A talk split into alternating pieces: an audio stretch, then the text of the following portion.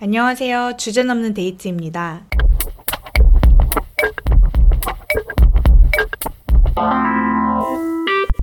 오늘은 여름방학이란 주제로 게스트 김간지, 최원견 씨랑 함께 이야기를 나눠보도록 하겠습니다. 안녕하세요. 안녕하세요. 저는 김간지입니다. 안녕하세요. 저는 최원겸이라고 합니다. 네. 저희가 이제 오늘 첫 만남. 네. 네. 이제 원겸 씨는 저랑 1회를 같이 해주셨고, 그랬죠. 취향과 계급. 지금까지도 다운로드 수가 제일 많은 오. 편이에요. 네. 이게 첫 회라서 그래요. 항상 첫 회는 프리미엄이 있기 때문에 네. 오픈빨이라는 게 좀 있긴 있죠. 하죠. 네. 무조건 있죠. 네. 무조건 있죠. 음. 그리고 간지 씨랑은 처음 뵙는 거 자리인데, 네네. 제가 원겸 씨랑 팟캐스트를 녹음을 하고 좀 친해져가지고 한 달에 한 번은 이제 보는 것 같아요. 주로 술자리에서 보죠. 그쵸. 음. 네. 근데 이제 원겸 씨가 자기가 아는 사람 중에 김간지가 제일 웃기다. 사실 오늘 김간지 씨에 대한 사정 정보가 제가 많지는 않거든요. 죄송하게도. 근데 이 말을 믿고 원겸 씨가 보증을 서주셨기 때문에 제가 저는 자신 있게 하겠습니다. 말할 수 있어요. 제가 아는 사람 중에 가장 재미있고 뭐 가장 웃기고 가장 뭔가 이야기하면 즐겁고 그런 사람이 바로 김간지. 아, 근데 너무 부담감이 큽니다. 이게. 근데 네. 본인은 약간 네. 잼 점수를 매긴다면 네네. 100점 만점에 몇 점을 주실 수 있을까요? 저는 소- 솔직히. 저는 솔직히. 솔직히 90점이에요. 오. 근데 이 재미라는 게 네. 사실은 사람마다 다 다르지 않습니까? 네. 저는 제가 제일 밀접한 관계에 있는 사람들한테는 진짜 너무 웃겨요. 음. 어. 미친 사람 저아 맞아요. 웃겨요. 근데 120점. 가끔 제가 말하고도 잠잘 때 생각나서 제가 웃어요. 아, 오늘 그 농담은 진짜 아, 미쳤다. 약간 이런데 아, 물론 이게 팟캐스트고 또 이제 또 현아 씨의 팟캐스트의 또 그 색이 제가 또 들어보니까 굉장히 또 밝고 평화로운 뭐랄까 도심 속에 있는 공원 같은 느낌이기 때문에 에 그럼 그거 도심 속 오아시스. 도심 속 오아시스. 도심 속 네. 도심 그러니까 속 오아시스. 저처럼 그냥 네. 그 더러운 뒷골목 쓰레기장 말고 이게- 길, 길고양이. 길고양이 아니 길, 길에 쥐 가끔 쥐가 나와요 영등포 같은 데 가면은 근데 이제 그게 아니라 블루더미 씨 맞죠? 네 근데 그런 게 아니라 이제 이런 또 도심 속 공원에서는 또 청취자분들이 재미없게 느껴질 수도 있다 음. 네, 일단은 제가 그거를 좀 언질 드리고 네, 아, 하지만- 저는 네. 그렇게 청정구역이라고 생각하지 않고 저도 사실 좀 원래는 네네 저희 그 뒷골목스러운 거를 많이 음. 하고 싶었었어요. 네 저속하게. 어 근데 이 원겸 씨랑 1회를 하고 나니까 원겸 씨도 좀 사실은 되게 점잖고 적절한 사람이어가지고 그렇죠. 1회 때부터 컨텐츠가 좀 그렇게 된 것도 있는 것 같아. 원경 씨 때문에 그럴 어, 수 음료수 있어요. 때문이에요. 네, 제가 항상 저속한 인간을 꿈꾸지만 맞아 못해. 잘 안 되더라고요. 네. 그러니까. 네, 그냥 안 돼. 근데 저는 간지 씨한테 많이 배우고 있죠. 어. 뭘 배워도 그러면 거의 뭐 그냥 저속한 사람인 거잖아요 아, 그건 아니고 원래 되게 오, 오래 알았어요. 아, 간지 어떻게 씨를. 어떻게 만나게 된 사이예요? 어, 저희는 그냥 지나가다가 그쵸. 오다가 지나가다가 오다가 다 많이 봤죠. 진짜 그냥 지나가다가? 연남동에서 네. 음, 저 멀 때는 뭐지 약간 이런 느낌 그쵸, 음. 그쵸. 네, 뭐저털 나는 애는 뭐지 약간 이러면 서로 그냥 음. 뭐 뭔가 하나보다 음. 그렇죠, 그렇죠. 네. 간지 씨 같은 경우는 뭐 또 오랫동안 음악인으로 활동을 네. 많이 해오셨고, 그래서 저도 오다가다 공연장 같은 데서 많이 보고. 근데 본격적으로 이야기를 처음 나눈 건 2018년에 제가 어 되게 수- 구체적으로 기억하고 네. 있어요. 그러니까 제가 이게 너무 저 신기해 이게 장소도 기억나요. 장소는 저도 알아요 생기 스튜디오 어. 옥상. 그 옥상이었고 어. 여름이었는데 제가 그때 은평구에서 타일 시공을 배우고 있었어요. 음. 또 뭐 하나 배운다고 우쭐 해가지고 간지 씨한테 간지 씨가 그때 무슨 평상 같은 데 앉아 있었는데 제가 앞에 딱 서가지고 간지 씨 얼굴에 배 딱 들이대밀고 뭐 배워야 된다고 나 이거는 뭐 해야 된다고. 나 이거는 그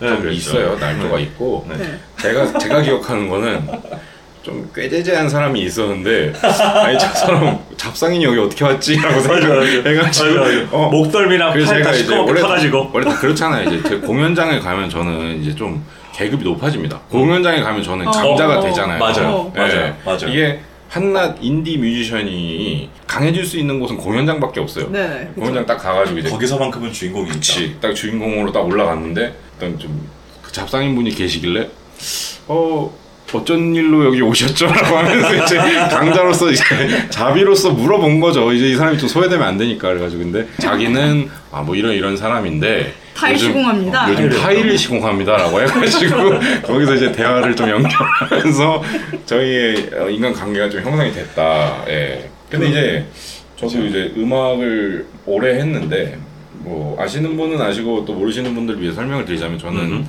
어, 옛날에 이제 한 2004년부터 홍대 인디 쓰레기장을 뒹굴면서 헤쳐나온 뮤지션입니다. 뮤지션이고 음. 이것저것 많은 일들을 하고 있고 불러주면은 다 하는 일당 잡부. 근데 그 잡부 생활을 하다가 갑자기 좀 현타가 오는 시점이 있었어요. 어, 그때 네. 당시에. 음악은 좀 잡히, 잡히지도 않고 이거는 만들면은 귀로 이렇게 통과하고 화장실 갔다 오면 잊어버리는 그런 건데 타일을 시공한다고 하니까 아 나도 뭔가 뭘 만들어야겠다라는 네네. 그래. 그 느낌이 굉장히 왔어요. 그래서 원겸 씨한테 정보를 계속 얻었죠. 그 당시에 간지 씨가 제빵을 하고 싶어 했어요. 맞아요. 네. 제빵을 해야 됐다. 그래서 빵집 이름을 챗 베이커로 하자. 아 그런 계획도 있었어요. 그런 계획이 있었어요. 음. 어. 그래서 근데 되게 잘 어울리긴 잘 어울린다. 음. 빵집 주인 이거 좀 들으시는 분들 상상이 갈지 모르겠는데 제빵이랑 잘 어울려요. 아니 뭘 잘 어울려. 그냥 우리가 빵을 잘- 우리가 어. 그러니까 우리 우리가 그 우리가 생각하는 듬직한 유럽 제빵사 같은 이미지가 있어. 이게 근데 이게 어. 무슨 막 작은 디, 디저트 같은 거 말고 음. 이렇게 막 큰 바게트 거. 바게트 잘 만드는 음. 것 같아. 맞아. 식사빵 이런 식사빵, 거 하시는. 음, 맞아요. 근데 저는 이제 사실 식빵만 만들자 약간 이런 생각을 했었거든요. 그래가지고 김진아 베이커리처럼. 그런데 이제 뭘 만드는 기술을 배워보자라는 마음을 갖고 원겸 씨랑 계속 연락을 취하면서 이제 정보를 얻었어요. 근데 그때 원겸 씨가 국가 국비 맞아요. 학원 맞아요. 학원이라고 음. 국비 장학생이라고 그래야 되나? 맞아요. 뭐 그런 걸로 국비 지원 사업 그 내일 배움이라고 해서 음, 한- 저도 그걸로 한국 타협을 사회에 했죠. 이제 다음 스텝을 준비하는 성인들을 위해서 국가에서 지원을 해주는 시스템이 있어요. 그래서 맞아요. 학원비를 거의 뭐 한 80%? 맞아. 그게 그 국가에서 그때그때 육성하고자 하는 사업에 따라 다른데 음. 어떤 거는 100% 지원해주기도 음. 하고 어떤 거는 음. 조금 해주기도 음, 하고 음, 음. 그래서 저는 이제 그래서 이제 그런 걸 알아봤었죠. 음. 알아보면서 나도 한다. 음. 근데 회사를 다닌 전적이 없으면 안 된대요. 오 어, 진짜? 네, 그러니까 4대 보험에 가입이 돼 있는 사람만 되는 거고. 어 그거 그 기준 왜 생겼지? 어? 나 저 처음 듣는 얘기예요 근데 나는 그게 안 되겠더라고. 그래가지고 아 그때 느꼈죠. 아 역시 일, 일하고자 하는 의지만 있으면 되는 거 그러니까. 아니었어요? 그렇지 않습니다. 이 사회 시스템은 상- 항상 4대 보험이 기본으로 깔려 있어요. 진짜 냉정하고 왜곡되어 있다 진짜 어 여러분 4대 보험 안 돼 있는 상태로 산다는 게 얼마나 가혹한지 아, 갑자기 또 어두운 얘기로 빠지네. 네, 밝은 얘기, 네 밝은 농. 어 이렇게 어머니. 여, 열심히 방학도 없이 일하는 사람이 있는데 그렇죠. 그래서 오늘 주제 여름방학. 네, 여름방학입니다. 아니, 왜냐면 11회에 안 하는 편을 택하겠습니다를 음. 내고 방학을 갖고 있었어요. 굿즈가 드디어 음, 굿즈를 원래 그 11회 때 이제 얘기를 하고 쉬려고 했는데 사실 뭐 디자인이랑 이런 수정이 좀 있어가지고 좀 늦게 나왔어요. 네네. 그래서 이걸 원래는 인스타그램을 통해서만 얘기를 하려고 했는데 아무래도 팟캐스트 굿즈인데 팟캐스트에서 얘기를 안 하는 게 좀 소개를 그래서 예. 그러면은 여름방학이란 주제로 잠깐 방학 때 중간에 학교 나와가지고 하루 정도 이렇게 친구들 만나는 날이 있었던 것 같아. 있어요 여름방학 때? 소집일 네, 맞아, 소집일. 네. 어 그런 게 있어요? 네. 방학 때 방학 어. 중간에 약간 아, 한번 중간 나와야 점검처럼 돼요. 네. 음, 그래서 그날은 교복 안 입고 그래서 그날 입을 옷을 되게 쇼핑을 열심히 했었던 기억은 오, 나요. 중학교 진짜요? 중고등학교 때도 오랜만에 친구들 만나니까 가서 여름방학 얘기도 좀 하고 이제 좀 음. 캐치업 좀 하고 약간 이런 날이 있었는데 약간 오늘이 그런 날로 소집일 소- 소집일 생각하면 느낌. 되지 않을까. 새 옷 뽐내는 날 네, 그쵸. 여름방학 희망편이랑 절망편이 있는데 제가 오늘 희망편으로 좀 준비를 어, 해봤습니다. 둘 다 너무 듣고 싶으니까 일단 희망부터 먼저. 아니 뭐 희망이라고 하면 뭐 이- 그냥 이제 여름방학 때 즐거웠던 일들을 얘기를 하는 네. 건데 뭐 초등학교나 중학교 같은 게 이제 저의 여름방학에 좋았던 순간들이 많죠 왜냐하면 저는 어릴 때 산 밑에서 살았는데 어디서 사셨어요? 동네가 어디였어요? 저는 부천에서 계속 살았어요 지금도 부천에 살고 있고 아니 심지어 어제 밤에 작업실 갔다가 집에 오면서 그 오늘 팟캐스트 하니까 제가 살았던 집 근처를 가봤어요 그 가깝거든요 한 10분 정도 네. 그 이제 산 밑에 있어가지고 저는 이제 여름이 되면은 항상 시원한 바람과 그 그 날벌레들 그리고 이제 개구리 우는 소리하고 네. 그, 그 뭐라고 하지? 풀 냄새? 요즘 말로 이제 피톤 치트라고 하죠. 그거를 이제 느끼면서 전 그래서 산에 가면은 되게 안정적이에요. 굉장히 음. 안정적인데 여름 방학 때는 제가 동네에서 거의 심슨의 바트 심슨 느낌이었거든요. 그래서 온갖 장난을 다 치고 다녔어요. 곤충 채집 같은 거. 뭐 그런 거 시키잖아요. 여름 방학 하면 항상 숙제가 있으니까. 숙제 있죠. 네. 맞아 맞아. 뭐 그리고 별, 별 관찰을 하라고 그래가지고 그럼 밤 10시쯤에 동네에 있는 꼬마 애들 한 6명이서 모여가지고 남의 집 벨 누르고 도망가고 뭐 요런 것들 이게 저에게 있어서는 희망적인 부분들 이 정도 이게 뭐 여름 방학 때 예, 음. 유년기의 음. 어떤 즐거운 추억이네요. 즐거운 추억들 같은 기쿠지로의 여름 같은 거. 그렇죠 그렇죠 괜찮다. 딱 네. 요 정도지 않나요? 그 여름방학 하면 저는 국민학교에 잠깐 한국에서 다녔는데 아 초등학교라고 해주세요. 아 알았어요. 초등학교 때 초등학교 잠깐 한국에서 다녔는데 성당 캠프를 한번 따라가 봤어요. 그 뭐죠? 청년부 교사라고 하나요? 그 대학생 그 선생한테 폭행 당했어요. 네. 어, 그래서- 어디를 폭행했죠? 그 얼굴에 막 되게 짙은 멍들고 아, 진짜 그 정도로? 그- 아, 왜왜 그랬던 거예요? 그래서 난 나 그 사람 찾고 싶어요 지금. 오 아 나 지금 문득 그 사람 찾아서 벌 주고 싶긴 한데 네. 이름도 기억할 거 아니에요? 이름 기억 안 나요. 그냥 아, 그래? 그냥 인간이 아니었던 것 같아요. 근데 음. 그 사실 그렇게 그 그때 나이에 그 정도 위치에 있는 사람이면은 그 대학생의 초등학생 어, 얼굴 그쵸. 이렇게 때, 때린 거니까 그냥 평범한 대학생이잖아요 제 생각에 평범한 대학생 아니었던 것 같아요. 그 그럼. 새끼 적그리스도였어. 완전 적그리스도. 그래서 아 신앙인이라고 다 정의롭거나 선한 건 아니구나. 네. 어 약간 세상을 네, 배우, 네. 배웠군요. 그 사람이 그거죠. 바구니 안에 있는 썩은 사과. 음. 네, 음. 그거였던 거죠. 네. 아, 이게 저도 갑자기 그 얘기 들으니까 생각나는데 그 양반도 이제 한 60대겠지. 저도 집안이 모태 신앙이어가지고 네네. 억지로 교회를 많이 다녔습니다. 그런데 이제 중학생 때쯤에 저도 그 수련회 갔었어요. 여름방학 때 항상 가잖아요. 한, 한 3박 4일 이 정도? 어디로 갔는지도 잘 모르겠는데 이게 약간 춘천 같은 느낌인데 또랑길이 음. 굉장히 한 1km 정도 펼쳐져 있는 또랑길에서 그 프로그램 중 하나가 진짜 리얼 크기 십자가 있죠. 그거를 현실 고증하는 현실 느낌으로. 고증해서 거의 그 패션 오브 크라이스트처럼 이게 그거를 어깨에 한 명씩 내면서 끌고 가는 거예요. 와 근데 그거 하면서 제 중학생 때 락에 빠지게 됩니다. 처음 듣는 게 마릴린 맨슨이었어요. 음. 마릴린 맨슨의 이제 3집 앨범 제목이 안티크리스트 슈퍼스타거든요. 맞아요. 음. 그래서 저는 이제 거기 너무 심취해져가지고 십자가도 무조건 거꾸로 된 거 좋아하고 이렇게 십자가 불타는 거 좋아하고 약간 아, 이런 그래서 서울 컬트랑 이게 또 잘 맞을 저는 수밖에 그게 없는- 너무 잘 맞죠. 네, 그러니까 그쵸, 이제 그쵸. 아, 우리의 그 서울 어떤 컬트 에스테틱과 네. 추구하는 이- 근본적인 미감. 게 맞기 미감. 때문에 그리고 끌고 갔는데 이제 끌고 가는 내내 저는 이제 머릿속으로 불합리하다는 생각이 너무 많이 드는 거예요. 이게 지금 나는 예수도 아니고 예수의 말씀을 믿는 사람인데 이걸 내가 왜 끌고 가지? 음. 더워 죽겠는데 음. 중학생 때 또 한창 반항심이 넘치는 때잖아요. 또 어, 고민할 때잖아요. 그 음, 나이가. 음. 근데 또 이제 저녁 프로그램이 그거거든요. 고해, 고해. 고해, 있잖아요. 그치. 네, 고해 네. 같은 느낌. 이렇게 네. 앉아가지고 서로 음. 이렇게 막 기도를 하면은 맞아요. 방언이 터져요. 음. 누군가는. 어. 막 옆에서 초등학생, 중학생 애들이 막, 하면서 이렇게 방언이 막 터지는데 울어 막. 맞아요, 맞아요. 그 근데 이제 제 입장에서는 그게 너무 이상한 거예요. 물론, 아, 걔네가 이상하다는 게 아니라 그냥 제 개인적으로. 음, 사실- 개인적으로. 울 일은 아닌데. 그죠? 그렇죠. 네. 아니, 울, 울 아직 것까지는 누구 없는데. 너 때리지도 않고 네. 그냥 아니 저렇게 눈을 감고 왈- 얄리얄리 얄려성을 하는데 눈물이 나온다? 저는 음. 울 이게- 일은 아닌데. 저는 아이엠쌤 보고도 안 울었어요. 절 절대 안. 울. 포레스트 검프 보고도 안 울었습니다. 저 지금까지 살면서 울어본 적 한 번도 없어요. 아니 저는 이긴 해요. 저는 세게 맞았을 때 눈물이 나더라고요. 핑 돌죠. 콧, 눈물. 콧날이 네, 시큰하잖아요. 맞아요. 내가 그 성당 그 그렇죠. 청년부한테 맞았을 막 뭔가 때처럼. 목, 목소리 네. 안 나오고 네. 약간. 근데 이제 그때 당시에 제가 이제 안 울고 있으니까 그 목사님이 갑자기 주변에 울고 있는 애들 한 여섯 명을 끌고 오더니 제 등에다가 손을 얹으면서 또 이렇게 별을 그리듯이 다들 손을 얹으면서 음. 이 친구에게 지금 악마가 들었기 때문에 그 우리가 기도를 해가지고 무찔러 물 이게 뭐라 엑소시즘을 해야 된다. 엑소시즘 해야 된다. 그 엑소시스트처럼 저 완전 그냥 갑자기 엑소시스트의 그 꼬마가 된 거죠.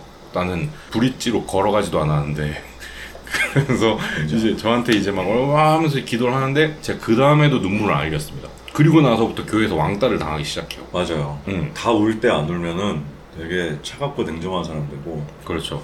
근데 저는 그때 교회 캠프를 갔는데 산 중턱이었어요. 근데 그 교회 사람들 따뜻했던 것 같아요. 왜냐면은 그 아이들 산 중턱까지 올라오는 아이들을 위해서 곡괭이랑 삽으로 수영장을 아 진- 진짜 수영장을 파서 산 중턱에 만들어 놨어요 수영장. 아 진짜. 네. 거기다 이렇게 비닐 씌운 다음에 네. 물 넣고. 아, 근데 찬물 그거 콸콸 되게- 집어넣고 너무 좋거든요. 네. 근데 그 캠프가 음. 3박 4일이었단 말이에요. 근데 3박 4일 동안 물을 한 번도 안 갈았어요. 그래서 마지막 날에 물 다 썩어가지고 음. 왜냐면 십수 명이 막 들어갔다 나왔다 들어갔다 나왔다 그 안에서 누구 뭐 막 이렇게 막 용변도 봤을 테고 뭐, 뭐 침도 질질 흘렀을 테고 그 물이 떠날 때쯤 되니까 그냥 썩은 웅덩이가 돼가지고 나중에 들어가고 싶지 않더라고. 겐지스 강처럼 네, 네. 보행 겐지스가. 보행을 이제 음. 느끼는 그런 그런 프로그램이지 않았을까요? 첫 입수 때는 희망이었죠. 아, 음. 시원하다. 너무 음. 재밌다. 어. 산 중턱에서 짜릿하다. 야, 이래서 다들 저기 하느님 믿나 보구나. 했는데 떠날 때 되니까 다 썩었죠. 살면서 너희가 죄를 짓게 되는 것을 이제 표현하는 것 마냥. 음. 끝이 절대 좋지 않아요. 그래서 여름방학에는 사실 지금 생각해보니까 즐거운 기억보다 절망이 훨씬 많긴 하네요. 저도 기억나는 거는 제가 사당동에 4학년 때 잠깐 살았었는데 아빠가 이제 여름방학이고 엄마도 그때 무슨 알바를 하시고 이러니까 음. 저랑 동생밖에 집에 없으니까 음, 그 CD롬 하나가 있었는데 거기가 음. 이제 들어가면은 애니메이션처럼 영어 동화책 같은 것들이 저장되어 있는 CD롬이었어요. 음. 그래서 그거를 하루에 하나씩 동화책을 통째로 외워서 음. 아빠가 퇴근할 때쯤 오면은 그거를 제가 구연동화 하듯이 아빠한테 이거를 이 얘기를 들려줘야 됐어요. 음, 그걸 이제 숙제로 매일 내주고 간 거예요. 어, 되게 스윗하다. 되게 아니요? 화목한 가정 아니 네. 아니에요? 그러니까. 아니 아니요. 되게 강압적이었어요. 아. 그래서 한 번은 동생이랑 제가 야 그지 같아서 못 해먹겠다 이거 음. 이거 진짜 뭐 하루에 한 권을 외우는 거 너무 심하다 음. 그래서 가출을 했었던 기억이 오. 있어요 시장으로 그 사당동 아, 거기 시장으로. 시장으로, 예. 아. 며칠간 가출하신 거예요? 아니요 뭐 한 6시간 여섯 시간 6시간 예. 가출. 여섯 시간. 가출 체험판. 아, 근데 그럴 수 있죠. 예, 이게 준비되지 않은 가출은 당일에 끝나고. 어, 그럴 수밖에 없죠. 예, 진짜 가출할 애들은 한 일주일 준비하거든요. 근데 6시간 되게 긴 거 알죠 네. 그때는 길죠. 예. 음. 초등학교 4학년이 이렇게 준비되지 않은 상태로 6시간 가출하는 것도 되게 시간이 느리게 가더라고요 맞아요. 아, 그리고 그때는 스마트폰 이런 것도 없으니까 없죠. 네. 얼마나 시간이 안 가요. 돈도 뭐 없고 예. 당장 밤만 돼도 무서울 그런 나이인데. 예. 맞아 맞아 음. 저는 근데 사실 여름방학 때는 놀았던 기억밖에 없긴 해요. 여름방학 숙제를 아무것도 안 했습니다. 근데 끝까지 아니요, 근데 마지막, 마지막 해야 마지막 되잖아요. 이제 한 네. 3일 전부터 시작을 그 하는 거죠. 일기 써야 되잖아요. 그러니까 일기를, 일기를 그때 당시에 동아일보나 조선일보가 오잖아요. 그럼 그거에 일주일 날씨가 다 있어요. 그래서 날씨 중요해. 날씨로, 날씨로. 이게 이게 약간 음. 진정성이 판명이 맞아요. 된단 말이에요. 네, 그래서 그때부터 저는 이제 소설을 쓰기 시작을 한 것 같아요. 이렇게 초록색 일기장이 있거든요. 날씨부터 일단 다 적어 놓는 거지. 맞아요. 그래서 비가 오면 와 오늘은 비가 왔다. 뭐 뭘 했다. 뭐 게임을 했다. 뭐 나가서 뭐 메뚜기를 잡았다. 이런 얘기를 하는 거고. 그리고 제 기억에는 방학 숙제가 큼지막하게 대부분 한 두세 개가 있습니다. 그러니까 메인 퀘스트가 한 두 음. 개인가 세 개 정도 있어서 그거를 해치워야 되고 음. 그리고 이제 일일 퀘스트 같은 것들이 있어요. 근데 음. 그런 거는 솔직히 거기까지는 선생님한테 가서 못했습니다라고 얘기하면은 봐줍니다. 음. 근데 이제 메인 퀘스트를 못하면은 거기서부터는 뭐가 날라올지 몰라요. 메인 퀘스트를 제일 쉬운 걸로 고르는 게 중요한데 저는 대부분 곤충 채집이나 그 과학 상자 조립 같은 거. 이제 레고 같은 거를 드라이버를 사용하는 레고라고 생각하시면 돼요. 음. 무슨 이게 뭐 막 트랜지스터 라디오 만들기 그런 거죠? 그런 것도 있죠. 예, 그런 것도 있고 음. 그건 납땜을 해야 되는 거고. 아. 저는 여름 방학하면 그래서 사실 곤충을 진짜 무지막지하게 잡았던 기억이 나고. 그러면 그걸 죽은 그 그 죽은 거를 핀셋으로 꽂아 넣는 거잖아요. 아. 아, 이렇게 표본 만들듯이? 예. 근데 지금 생각해 보면은 미친 숙제입니다. 초등학교 4, 5, 6학년 애들한테 메뚜기 잡아서 죽여서 핀셋 꽂아놓고 잠자리 잡아서 죽여서 핀셋 꽂고 그리고 그 잠자리 그 괴롭힌 애들이 꼭 있어 또막 있죠. 날개 그, 뜯고. 어 맞아 맞아 맞아 나중에 다 저기 죄 받을 사람들 음. 근데 미국의 네. 그런 조사 같은 거 보면은 어려서 동물을 음. 맞아요, 맞아요. 사이코패스의 네. 연쇄 이제 살인마. 맞아. 연쇄 살인마의 정성 빠진- 같은 거잖아요. 네, 그렇죠. 네. 우리는 근데 그걸 숙제로 네. 숙제로 장려하잖아요. 어, 연쇄 살인마를 장려하는 거죠. 어 이거는 제가 봤을 때 좀 문제가 있다. 어, 굉장히 문제가 있고 음.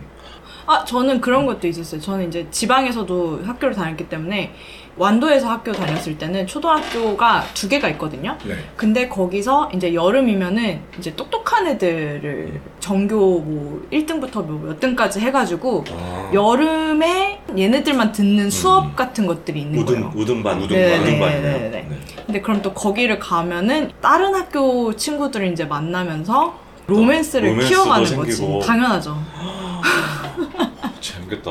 아니 제가 제일 인생에서 제일 후회되는 부분이 항상 뭐 어- 여러 군데서 말하긴 했었는데 초등학생 때는 네. 남자 대 여자로 갈라졌었어요. 모든 그 학급 자체가 음. 그러니까 아 분반이었다는 거죠. 아니 아니요 그 그럼 반 내에서도? 서로를 초등학생들의 이념 적대시했다는 자체가 거죠. 네. 남자 대 여자로 갈라져 있었기 때문에 어느 정도냐면은 제가 6학년 때 부반장을 했는데 이야. 부반장을 하고 저랑 이렇게 썸이 있었던 여자애가 반장이 됐는데 이유가 뭐냐면은 우리 반이 41명이면은 여자가 21명이었고 남자가 20명이었어요. 아 그래서 남자는 다 다 저를 뽑고 여자는 이렇게 하는 거니까 그때는 그런 거 있잖아요. 같이 남자랑 여자랑 같이 음. 붙어 있으면 애들이 놀리고 이러는 게 맞아, 너무 맞아. 창피하고 이러니까 음. 다른 초등학생 때 여자인 학, 학우들에게 음. 좋은 모습을 남겼어야 되는데 그래야 이제 성인이 되고 나서 음, 잘 지내니? 어. 그 아이러브 스쿨로 찾아가지고 또 아니 저는 사실 다 모임에서 한번 찾았었는데 어, 아 옛날엔 다 모임 있었어. 아 네. 우리 되게 좋네요. 다 음, 모임도 너무 아는 좋아봤어요. 세대여서 좋네요. 예전엔 다 모임이라고 이제 자기 학교를 입력하면 이제 맞아요. 그 게시판이 그쵸, 있었잖아요.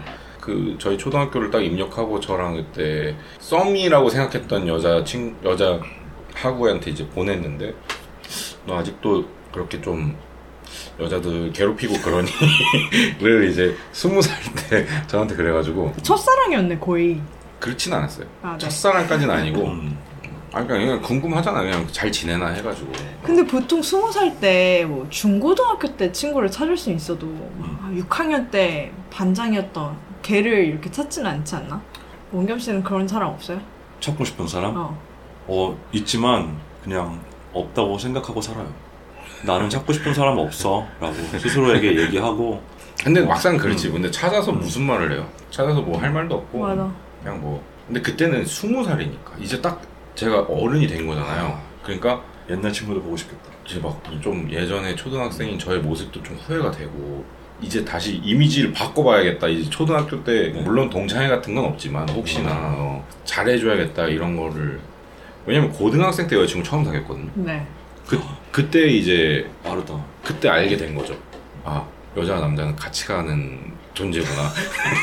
서로 서로 싸우는 게 아니라 제가 그 책상에 선 긋고 여기 넘어오면은 다 내 거다라고 했는데 그 제가 썸 탔었던 애는 제 거 넘어가는데 봐줬었거든요 그때 당시. 뭐, 에 나 어. 뭔지 알아. 뭔지 알죠? 그 나 뭔지 알아. 저는 네. 진짜 갓 진짜 거침없이 다 그냥 이거 다 내 거 이러면서 이제 막 음. 했는데 말하고 나니까 너무 미안해. 근데 저는 국민학교 공개 때 네. 사과 한 번에 하세요. 그걸 좀 하세요 진짜. 아 혹시 이 방송 듣게 되면은 진짜 내가 그때는 너무 어렸던 것 같고 저는 또 기억에 남는 거는 아까 그 산 얘기하셔서 그런데 제가 그 철원에서 초등학교 3학년을 다녔는데 그때는 너무 거의 철원이 너무 놀 게 없어가지고 저희 아빠가 군인이시니까 관사가 이제 모여 있는 데들이 있어요. 그럼 거기서 이제 군 자녀들이 나와서 군대 놀이를 해요.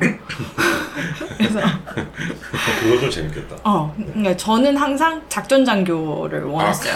그 그렇게 장교급으로 네. 이렇게 또 해가지고 자- 작전 장교. 아. 사단장 뭐 이게 나이랑 이런 거랑 네. 상관이 없어요. 약간 이게 좀 돌아가면서 하기도 했는데 저는 약간 제 저희 페이보릿은 작전장교였어요. 네, 요- 그, 왜요? 왜 작전 장교? 작전장교 좀 멋있어 보였어요. 이제 음, 그렇죠. 멋있긴 하죠. 그 작전을 약간 짜는 거고. 그렇죠. 브레인 느낌 네, 나니까. 브레인 아. 느낌. 약간 제갈량 느낌이잖아요, 네, 맞아요, 작전 맞아요. 장교가. 네. 그래서 나는 작전 장교를 되게 좋아했고, 뭐 식량이 부족하다 이러면 뭐 거기 가서 막 이렇게 막 군수과 꽃- 가서 혼내고. 네, 그쵸, 그쵸, 그쵸. 음. 그런 거를 하고 이렇게 뭐 서류 작업도 하는 애가 있었어요, 네. 따로. 약간 그런 거 해가지고 이제 이게 체계적으로 얘네들이 얼마나 군대에 대해서 빠삭해요. 평생을 이제 어, 그렇죠. 아빠 밑에서 군대에 대한 많은 정보가 있기 때문에 어 약간 이거 잘못하면 어 근데 야 이렇게 하는 거 아니야. 그랬었던 기억이 있어요. 아, 진짜 맹모 삼천 지교라고. 근데 그 군대놀이는 그러면 자발적으로 한 거였어요? 아니면은 그 자발적으로, 자발적으로. 자발적으로. 아. 그러니까 보통 이제 소꿉놀이를 하잖아요. 근데 저희는 그 아빠가 너무 다 군인들이시니까 음. 이게 소꿉놀이보다 소꿉놀이로는 만족이 안 되는 만족이 안 되는 그리고 거죠. 또 집에 가끔 굴러다니는 군 용품 같은 거 주워 오면 아, 그쵸. 그런 거 네. 그것도 있죠. 거예요. 예, 하다못해 맞아, 저기 맞아. 리얼리티가- 호루라기라도 그치. 그렇죠. 맞아, 맞아. 호루라기라도 있으면은 좀 음. 삑삑 불면서 놀 수 있으니까 막 군용 장갑 같은 걸 갖고 오면 또 이 멋이 나왔거든요. 흰, 흰 수갑 가죽 같은 거 이렇게 하면 네, 여기에 핀스가. 독방부 이렇게 막혀 있죠, 있고 있죠. 그 어, 음. 저는 약간 또 후회되는 게 여름 때 남자 애들끼리 해변을 막 가고 이런 거를 한 번도 안 해봤어요. 어 어, 왜요? 근데 부천이면은 좀 어. 쉽게 갈 수 있는 거 아니에요? 인천 쪽으로? 네 바다 그러니까 아니, 그냥 뭐 근데- 그냥 바다를 보는 게 목적이라면 아니요 그런 게 아니고 그게 이제 아니었겠지. 그 어떤 뭔가 노는 네, 그런 그쵸. 거 있잖아요. 근데 음. 저는 어릴 때 진짜 너무 순진했었고 진짜 말 그대로 막 메뚜기랑 가재 잡고 있을 때 가끔 방학 끝나면은 중학교 2학년인데 친구들이 한 세 명이서 아 그때 아씨 저기 그 죽이지 않았냐 막 이러면서 자기네들 바다 갔다 온 썰 막 얘기하는데 거기서 뭐 여자를 꼬셨는데 고등학교 3학년이었다 2학년이었다 이러면서 무용담 얘기 막 하잖아요. 맞아, 무용담 아, 얘기하죠. 예. 근데 저는 진짜 그걸 다 거짓말이라고 생각했어요. 어 저 새끼들 센 척하는 거다. 난 지금도 못 믿겠어요 나도. 맞아 나도 솔직히 근데 솔직히 지금- 중학생이 어떻게 가서 고등학생을 꼬셔? 그래. 뭐 허구야 허구 네. 맞아. 가서 이제 무용담 워크숍을 하고 왔겠지. 야 이렇게 얘기해 볼까? 서로 말 맞추고 어, 어. 막 암기하고 야 고등학교 3학년 만났다고 하는 거야. 한 알았지? 명씩 2학년 아니야? 돌아가면서 이제 이러면서. 시연도 어, 해보고. 맞아 맞아 맞아. 음. 근데 제가 이제 그렇게 믿고 있다가 한 중3, 중3 또 여름방학 때쯤에 아 못 갔어요. 또 못 갔는데 저는 이제 그 갈 여력이 없었어요. 그때 당시에. 예, 한 번 못 가는 사람은 계속 못 가요 그쵸. 그리고 사실 귀찮고 나, 나 아직도 안 가봤잖아 저도 아직도 안 가봤어요. 근데 제가 이제 중3 때 아 얘네 혹시 진짜일 수도 있겠다라고 느꼈던 게 음.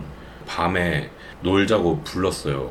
오토바이를 하나 갖고 오더라고. 붕 하고 가가지고 어떤 오토바이였어요? 기억나요? 택트.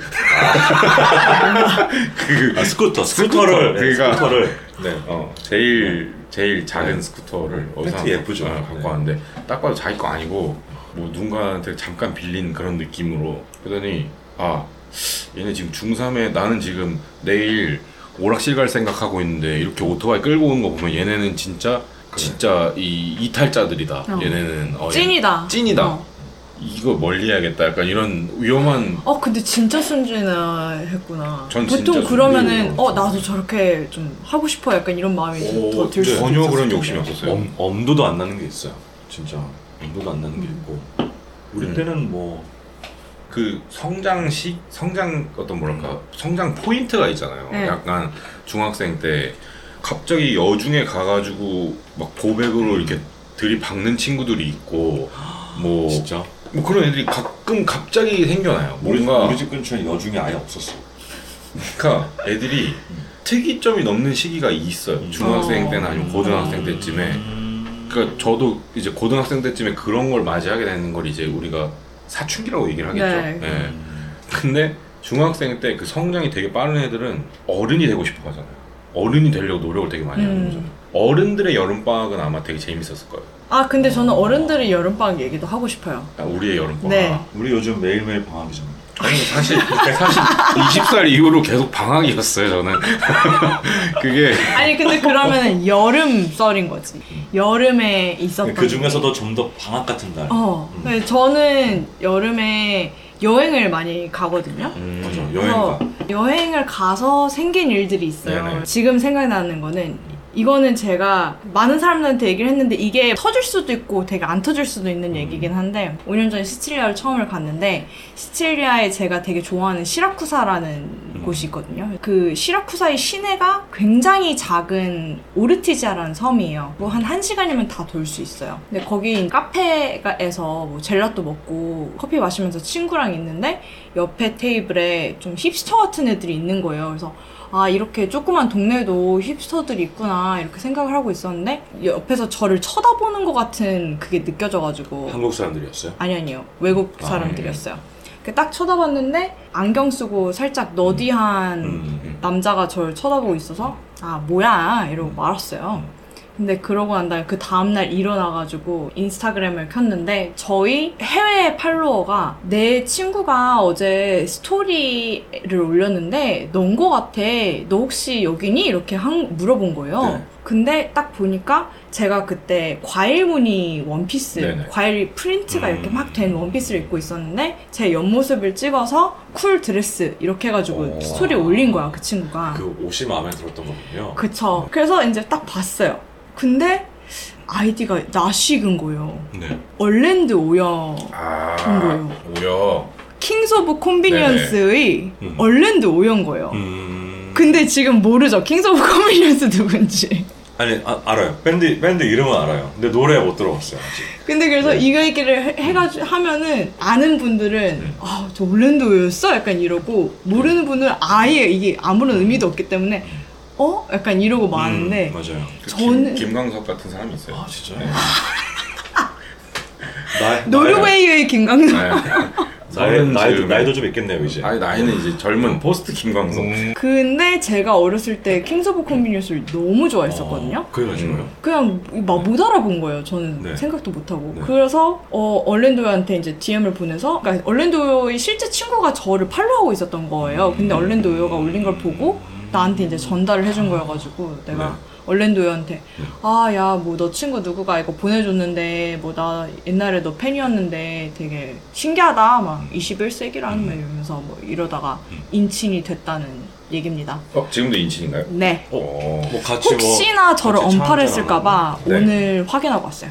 아 오늘 뭐 확실하게 확실하게 하기 위해서. 어, 내가 지금 여기서 아. 인친이를 얘기하는데 혹시나 나를 언팔했을까봐 아. 그러면 또 이제 또 갑자기 신빙성이 아, 없어지니까 그렇죠, 그렇죠. 저를 팔로우하고 있는지 확인하고 지금까지 왔습니다. 했던 모든 말이 거짓이 됩니다. 음. 아 그쵸 그쵸 얼랜도 오여 마팔이면은 괜찮죠.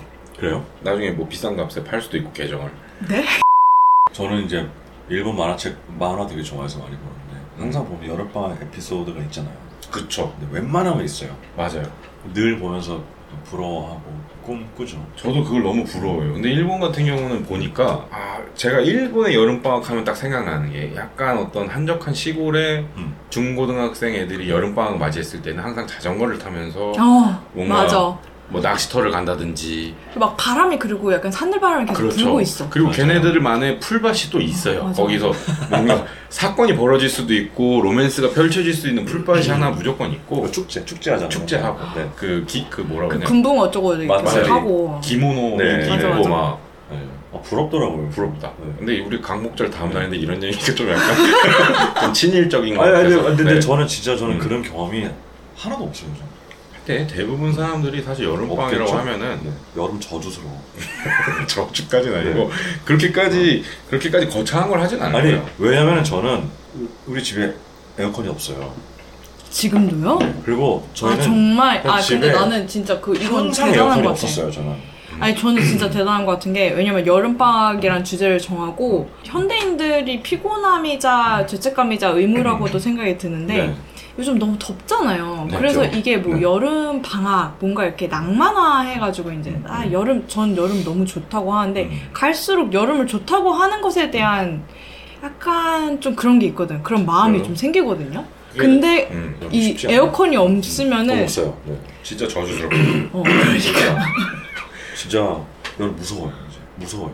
그 이유가 있어요. 에어컨을 그러니까 뭐냐면은 여름 덥잖아요. 아 근데 좀만 버티면은 금방 가을이 오긴 와요. 그건 맞아요. 네. 사실 연중 에어컨을 꼭 틀어야 하는 그러니까 날은 한 2, 3주 정도밖에 안 되거든요. 꼭 틀어야 되는 날은. 근데 음, 뭔가 없이 에어컨 살아. 없이 지낼 수 있긴 하죠. 있어요. 뭐, 옛날엔 다 그렇게 있어요. 네, 지냈었으니까. 옛날엔 다 그렇게 지냈고 맞아요. 장난 아니야. 몸에 막 땀띠 나고 음. 막 성격 이상해지고 그리고 피부 지구 돌아요. 눈. 지구가 이렇게 더워진 이유도 그렇죠. 아, 사실 그런 에어컨을 써서 거니까. 이렇게 된 아, 에어컨 거잖아요. 틀고 맞아, 막 맞아. 김치 냉장고 들어서 그런 네, 거잖아요. 그러니까. 네. 프레, 프레온 가스 나와가지고 어 나무를 심어야지 다 나무를 어 이상한 데다 쓰고 말이야. 근데 저는 여름이 더 좋아요. 저도. 겨울보다 훨씬. 저도 여름 좋아요. 진짜요? 근데 여름 방학보다는 겨울 방학이 더 좋지 않아요? 아니 네. 아니요. 겨울 방학은 진짜 집콕밖에 안 했었던 것 같아요. 근데 여름 방학 기간 동안에 특별한 날은 없잖아요, 사실. 크리스마스가 뭐, 있다는 거예요 겨울 방학. 그래요, 막, 어. 뭐 새해도 있고, 뭐 설날도 있고. 어. 근데 여름 방학 때 뭐였어? 뭐 제헌절? 그 정도밖에 없잖아요. 광복절 8.15 중요한 날이죠. 너무 소중한 날이고. 나 진짜 나 그거밖에 안 기다리긴 해. 예. 하는데. 네. 저도 1년 사실, 내내 예, 우리 광복절 진짜 저는 근데 또 아침에 일어나면 바로 목련부터 받고 시작합니다. 8.15 되면은 아침에 일어나면 저는 그 전날 안 자요. 아 그래요? 잠 와요? 아 12시 그거 잠 땡하고 와요? 기다리려고. 아니, 잘- 좀 있으면 어. 광복인데 난 잠 안 와요. 맞아. 나도 그런 거 같아. 어, 좀만 있으면 광복인데 네. 나 잠 안 와요. 나. 또 바로 그냥 네. 태극기 등에 메고 오토바이 타고 바로 이렇게 근데 여름이 사실 가능성이 많긴 하죠 왜냐면 사람이 더 활동적이고 그러니까 아니 근데 그리고 게다가 음. 무슨 가능성을 말하는지 잘 모르겠어요. 아. 뮤지션이잖아요. 인디 뮤지션인 아, 뭐 경우에는 대목이긴 사실 하죠. 네. 음호, 음악의 피크예요. 그러니까 페스티벌도 어, 페스티벌 많고 한다면은 그렇죠. 음. 공연도 많고 그래서 저는 사실 스무 살이 되고 난 다음에 여름은 진짜 좋았어요 그러니까 그 얘기를 그럼 좋은 네, 얘기 좀 이게 이제 해봅시다. 약간 희망적인 맞아. 그치 또 맞아 여름이 절망적이었을 리가 없어 계속 그래. 제가 지금 저, 저도 지금 잊고 있었는데 그 그 그렇죠. 공연 여름에 페스티벌 많이 했잖아요 음. 음. 그게 사실 근데 대부분의 이제 뮤지션들 인디 뮤지션들이 좀 착각을 하는 것도 있고 이제 대중적으로 좀 착각이 되는 게 있는데 여름에 아씨 공연을 가가지고 내가 멋지게 공연을 하고서 아, 어떤 저 추억, 추억 미모의 만들기 어떤 하고. 음. 뭐 이성과 무슨 즐거운 데이트를 하고 이런 건 다 진짜 정신 차려라 어 이 새끼들아 정신 차리고 이게 계속 하잖아요 사실 일이 일이에요 그래서 그렇긴 하죠 저희는 여름에 카니발 타고 왔다 갔다 한 기억이 제일 많죠. 오늘 부산 공연, 그 다음에 대전 공연 뭐 한다 하면은 거길 왔다 갔다 하면서 멤버들이랑 맛있는 거 먹는 기억들이 음. 굉장히 많아요. 음, 그러니까 야 오늘은 울산 공연인데 울산에 뭐가 맛있냐? 음. 음. 막 검색해서 야 고래고기가 맛있다는데 고래고기 한번 먹어볼까? 가서 먹어요. 그 가는데 바가지를 엄청 쓴단 말이에요. 가는데 그쵸, 막 그쵸. 고래 고기가 몇, 몇만 원, 1인당 몇만 원인데 초장이 1인당 또 만 원이야. 아니 그 몰라요? 나는 아니 초장을 만 원을 아니 내가 무슨 초장을 한 통 산 것도 아니고 아니 뭐 자리세처럼 넣는 거야? 초장 자리세 따로 있고 그래서 이제 자리세를 통째로 뭐 2만 원인가 받아서 들어가서 어. 여덟 명이서 자리를 피고 앉아서 거기서 이제 초장값을 한 사람당 만 원씩 받고 이러니까 아니 고래고기 심지어 맛도 없었어요 네, 그랬을 것 같아요. 나도 네. 맛없을 그랬을 것 같아. 별로 이게 뭐 제가 잘못 저는 먹은 먹어본 건지 적은 없지만. 잘못 먹은 건지 모르겠지만 그러니까 그런 에피소드들이 저한테는 되게 질비하죠 그러니까 어, 어. 디 가서 뭘 먹으면 괜찮더라 음. 어. 음. 근데 아 그때 야 그때 뭐 전주에서 만났던 그녀 울산에서 어. 만났던 그녀 나는 그게 당연히 있을 거라고 아. 와 생각해. 이건 근데 이거는 제가 봤을 때 건센 로저스 정도가 그렇게 하는 거지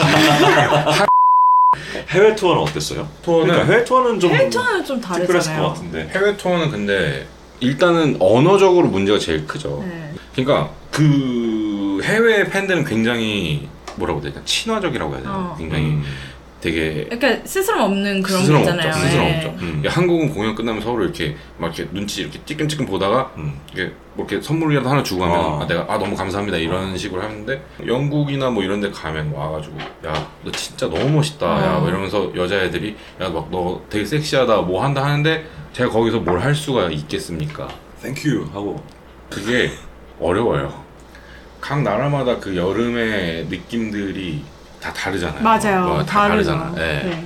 네. 그런 기억들이 남아있는 게 저한테는 되게 큰 자산이라고 생각을 음. 하거든요 어디가 제일 기억나요? 저는 LA랑 인앤아웃 버거 먹는 근데 LA는 네. 항상 좀 여름인 것 같은 느낌이 맞아요, 있어서 맞아요. 난 여름이 음. 오히려 별로 안 특별한 도시가 아닐까라고 생각이 들었는데 LA 어떤 게 좋았어요? 그 LA에서 뭘 이렇게 한국처럼 뭐 핫도그 같은 걸 하나 사 먹고 이런 게 잘 못했어요. 왜냐면은 저희가 어, LA 시내에 있던 게 아니고 어떤 그 아 무슨- LA도 멀어 무슨- 넓어 아, 민박집에 있지 아 맞아요. 있다고 뭐 하지 그런 않았어요? 식으로 게스트하우스 같은 데 있었는데 어. 그 주변에서 먹을 수 있는 게 뭐 피자집 정도여서 음. 이제 멤버들이랑 따로 떨어져서 저 혼자서 LA 거리를 그냥 걸으면서 아 근데 또 위험할 수 있어 LA 아, 무- 거리 위험하죠. 그리고 피자를 한 판 사서 제가 먹으면서 걸어간 적이 있거든요. 그러면 안 위험할 것 같아요. 어, 그러면 그러면 괜찮아. 그럼 괜찮아요. 네, 그러면 괜찮아. 아니 근데 그거 먹으면서 인정.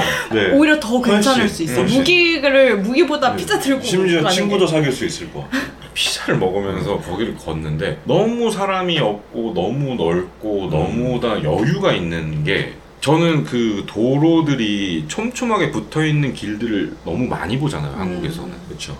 근데 그거 자체가 되게 답답한 부분이 있거든요. 음. 그러니까 여름도 훨씬 더 덥게끔 느껴지는 게 있는데 뻥 뚫리는 건 예를 들면은 호주도 그렇고 호주 여름 LA도 좋아. 그렇고 네. 그러면은 그런데 갔을 때에는 절로 아 이거 우통 까도 되겠는데 약간 이런 느낌도 들고 아무 신경도 더 안 쓰고 그냥 피자 사서 먹어야지 그럼 피자 사는데 피자 한 판에 얼마예요 이러면은 슬라이스로 안 파는 거였어요 음. 그래가지고 그냥 한 판 사서 먹으면서 한 1시간 반 걸으면은 숙소 도착하고 그러면은 어 근데 되게 그려지는데 너무 어, 이, 좋았겠다 이제 슬슬 네. 여름 얘기가 나오는 것 그러니까 같아요. 이제야. 이건 되게 여름 그, 같다 어, 그게 무슨 느낌인지 아시죠? 네, 이제야 알죠, 봐요. 알죠. 네. 음. 그게 한, 아, 한 오후 2시쯤에 그렇게 걷기 시작했는데 막 돌아다니고 이제 집에 가는 길이 한 7, 8시쯤인데 약간 이제 질락말락한 느낌 있잖아요. 해가 이제 막 들어갈락 말락하면서 아, 좋지 이야 미국 서부 해안가의 석양 어, 그런 느낌. 음. 네. 좋네요.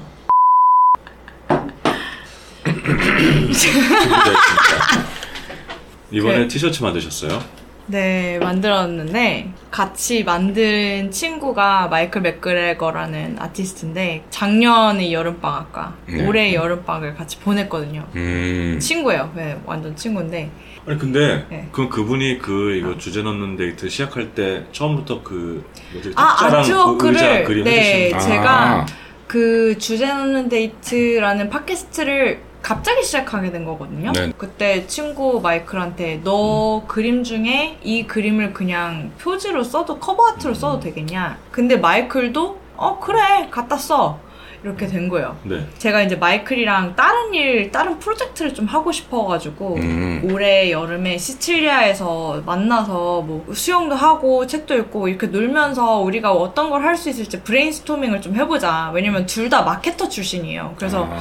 어떤 물건을 만들고 파는 거에 대한 재미나 이런 감각이 좀 있는 친구들이어가지고 그래서 그거를 하자 이래서 만났는데 뭐 여러 가지 아이디어가 있다가 나중에는 마이클이 그냥 너 팟캐스트 굿즈를 내는 게 어떠냐 왜냐면 너가 지금 팟캐스트를 사람들이 많이 좋아하기도 하고 이게 제일 맥센스한 것 같다 음. 그래서 그럼 팟캐스트 굿즈를 만들자 이래가지고 만들게 된 거죠 제가 그 친구의 작품도 집에 몇 개가 있고 엄청난 팬이기도 하고 그래서 저한테는 좀 의미 있는 그리고 작년과 올해 여름을 좀 기념하는 우정과 여름과 이런 걸 기념하는 티셔츠입니다. 어, 보니까 색깔도 되게 많이 들어갔던데 네, 저희 또 컬러를 좋아하기 때문에 알록달록하게. 네, 여러분들도 좋아하셨으면 좋겠고 이건 어디서 살 수 있냐면 네. 제 인스타그램을 통해서 제가 사이트나 이게 블로그가 따로 음. 없어가지고 제 인스타그램 현아 킴벌리 들어가시면 거기 이제 프로필에 링크 타고 들어가셔서 구글 폼으로 주문을 받을 예정이니까요. 음, 많은 관심 받. 언제부터 살 수 있어요? 아 그거는 이거 더 올라갈 가고? 시점에는 어. 살 수 있을 것 같고 음. 주문을 오래 받지는 않을 거예요. 그래서 아마 21일, 8월 21일 음. 10시까지 주문을 받을 거여서 시간이 많지는 않은데 남자 사이즈도 있나요? 네, 있습니다. 그래서 그 제가 원래 좋아하는 핏의 크롭티와 남자들도 입을 수 있는 일반 그냥 일반적인 티셔츠 디자인으로 어 미디움이랑 엑스라지가 있으니까 라지는 없어요. 네. 왜죠? 아, 너무 네. 늘리면은 네. 복잡하니까요. 사이즈 미디움이랑 어떻게- 슬라지밖에 없다는 거죠? 어떻게 뭐 그렇게 네. 사이즈를 편협하게 하실 수가 있는 그러니까 거죠. 어, 라- 저 되게 네. 세상에 봐봐요. 있는 라지 사이즈 분들은 라지가 심지어 제일 많을 텐데. 라지가 네. 지금은 네. 지금은 거의 주류거든요. 잠깐만요. 네. 요즘 봐봐, 요즘 봐봐. 라지가 유행이에요. 아, 내가 내가 당연히 내가 이거 네. 얘기해 줄게요. 만약에 스몰, 미디움, 라지, 엑스라지가 있어요. 네. 네. 이 중에 두 개만 선택할 수가 있어요. 네. 그럼 뭐가 제일 포용적인 선택일까요? 라지랑 엑스라지. 라지인 분들이 엑스라지를 입을 수 있어도 엑스라지인 분들이 라지를 입을 수는 없잖아요. 그렇게 따지면 그러니까 라지. X 엑스라지. 네. 아니, 스몰인 분들이 X 라지 입을 수 없어요. 아 입을 수 있어요 원피스처럼. 아 근데 그 중간에 또 사이즈가 있으니까 네. 음. 그 크롭티는 또 굉장히 작은 사이즈거든요. 라지랑 엑스라지를 만들면은 저는 그럴 것 같아요. 라지와 엑스라지요? 네. 근데 저는 라지 입기 싫어요. 그쵸. 그래서 미듬은 미듬까지는 입을 수 있어요. 저 같은 그러면은- 사이즈인 여자 여성분들은 미듬까지는 입을 수 아. 있고 맞다. 남자분들 라지 입을 수 있는 남, 남자분들 엑스라지도 입을 수 있다고 생각을 해서 고민을 좀 했습니다. 그렇죠. 제가. X 라지가 또 거의 한 110이죠. 그쵸. 110 사이즈. 그쵸 그쵸. 110. 아, 110은 좀 슬프네요. 그냥 넘어가 주세요. 자 미디엄 지금 이 미디엄과 사이즈만을 왜 이렇게 엑스라지 있습니다. 아 내가 이거 홍보한다고 내가 지금 도와주겠다고 네. 해놓고 아니, 나 아니, 나 죄송합니다. 근데 어쨌든 아니 그러니까 너무 너무 마음에 들어서 그래서 라지도 기회 아니, 주고 저희가 싶어서 이, 네. 이미 소비자들이 저희 같은 불만을 할까 봐 저희가 먼저 선수를 친 거예요. 아, 그러네요. 예. 아. 그러니까 여러분들 다들 잘 들으셨죠? 음, 지금 라지 생각하고 계신 분들 꿈도 꾸지 마세요. 아. 생각을 고쳐 먹어요. 어. 당신들은 지금 틀려 먹었습니다. 네. 역행하려 하지 마시고 예, 틀렸어요. 네. 그리고 이제 오늘 녹음 저희 진짜 오래 했잖아요. 아, 그러니까 네. 원래 이렇게 오래 하나요? 아 절대 안 해요. 네. 근데 저희가 제가 지금 생각을 하는 게 저희가 좀 비방용이라든지 아니면 좀 약간 너무 모두에게 공개하고 싶지 않은 대화 내용들이 좀 있었던 것 같은데 딥한 거. 아까우니까 네. 이거를 이제 티셔츠를 구매하시는 분들은 또 QR 코드가 같이 와. 나갑니다. 여러분 네. 티셔츠 구매하시면 저희 셋의 은밀한 진짜 민낯. 민낯 네 이- 추악한 저희 사이에- 나 민낯. 그러니까 솔직히 QR 코드 더러운 해도 일이야. 이거 내보내도 되는지 솔직히 아, 걱정스러워요. 근데 근데 저기 지금 네. 뭐가 있었죠? 앤드류 얘기? 그러니까 그뭐 내보내실 건지 저희한테 다 알려주셔야 돼요. 네. 알겠어. 아, 근데 나는 나는 네. 나는 구매만 깨끗해. 한다고 되는 게 아니에요. 지금. 간지 씨 네. 오늘 되게 세이프했어요. 저는 완전 예. 나는 솔직히 간지 씨가 다른 데 나가셔가지고 욕설을 너무 하시길래 음. 오늘 시작하기 전에 네이버에다 쳐봤거든요. 네네. 그 팟캐스트 욕설 법 뭐 음. 네. 이런 거 쳐봤어요. 예. 우리 이거 다안 해요. 근데 근데 저는 오늘 한 마디도 안 하시고 오늘 너무 세이프하게 음, 가셔가지고 뭐 조금 하긴 했지만 네, 그래도 조금. 예. 아 그건 이제 QR 코드 네네, 있으신 QR 코드 분들 쪽으로 하면은 하면은, 네. 조금 나옵니다. 아, 저는 교양인이기 때문에 이게 다 조절이 됩니다. 제가 팟캐스트 같은 데서 하는 욕은 어. 연기예요, 연기. 오늘은 젠틀- 저의 진심 젠틀맨. 그대로 못. 진짜 아 근데 나만 털렸어. 아니야. 그 그거 안 털렸어요. 그건 털린 게 아니에요. 혜란 씨 오늘 잘했어. 봐봐 이 둘이 이렇게 얘기를 하고 있다는 게 내가 털, 털, 털렸다는 지금 아니야, 아니야. 증명이야. 아니 음. 혜란 씨 오늘 잘했어. QR 코드 잘했고. 들으면 진짜 현아 씨에 대한 호감이 급상승. 아니 이런 사람이 있었어? 이러면서 여기서 더 호감? 와 그럼 결혼이죠 진짜. 거의 뭐 약간 청혼합니다 이거 진짜 남녀노소 상관없이 그것도 무릎 꿇고. 예. 무릎 꿇고 무릎 꿇고 네. 반지 반지 바로 얹어서. 그냥 반지 스케치북에다가 어. 얹어서. 써가지고 그쵸. 러러러러 그렇죠. 첫 장에 아, 나랑 두 번째. 둘 번째 장에 네. 음. 결혼해 줄래 세 번째 장에 물음표 제가 이렇게 나오시는 분들한테 홍보의 시간을 드리고 있습니다. 김간지 씨 그리고 원겸 씨. 제가 먼저 할게요 네. 네 이번에 나오는 주제 넘는 네. 네, 데이트 티셔츠 많이 사랑해 주시고요 그리고 잘한다. 이 팟캐스트 많이 들어주시고 네. 어, 현아 씨가 앞으로 계속 하실 거죠 아 근데 이거를 하고 아직도 저 좀 방학이긴 방학. 해요. 네. 오늘은 그냥 잠깐 소집일인 네 거긴 음, 한데. 방학 뭐 또 계약이 있는 거니까 그럼요. 계약 때까지 또 각자 하실 거 하시면서 네. 어, 기다려 주세요. 조금만 참고 기다려 주세요 돌아올게요.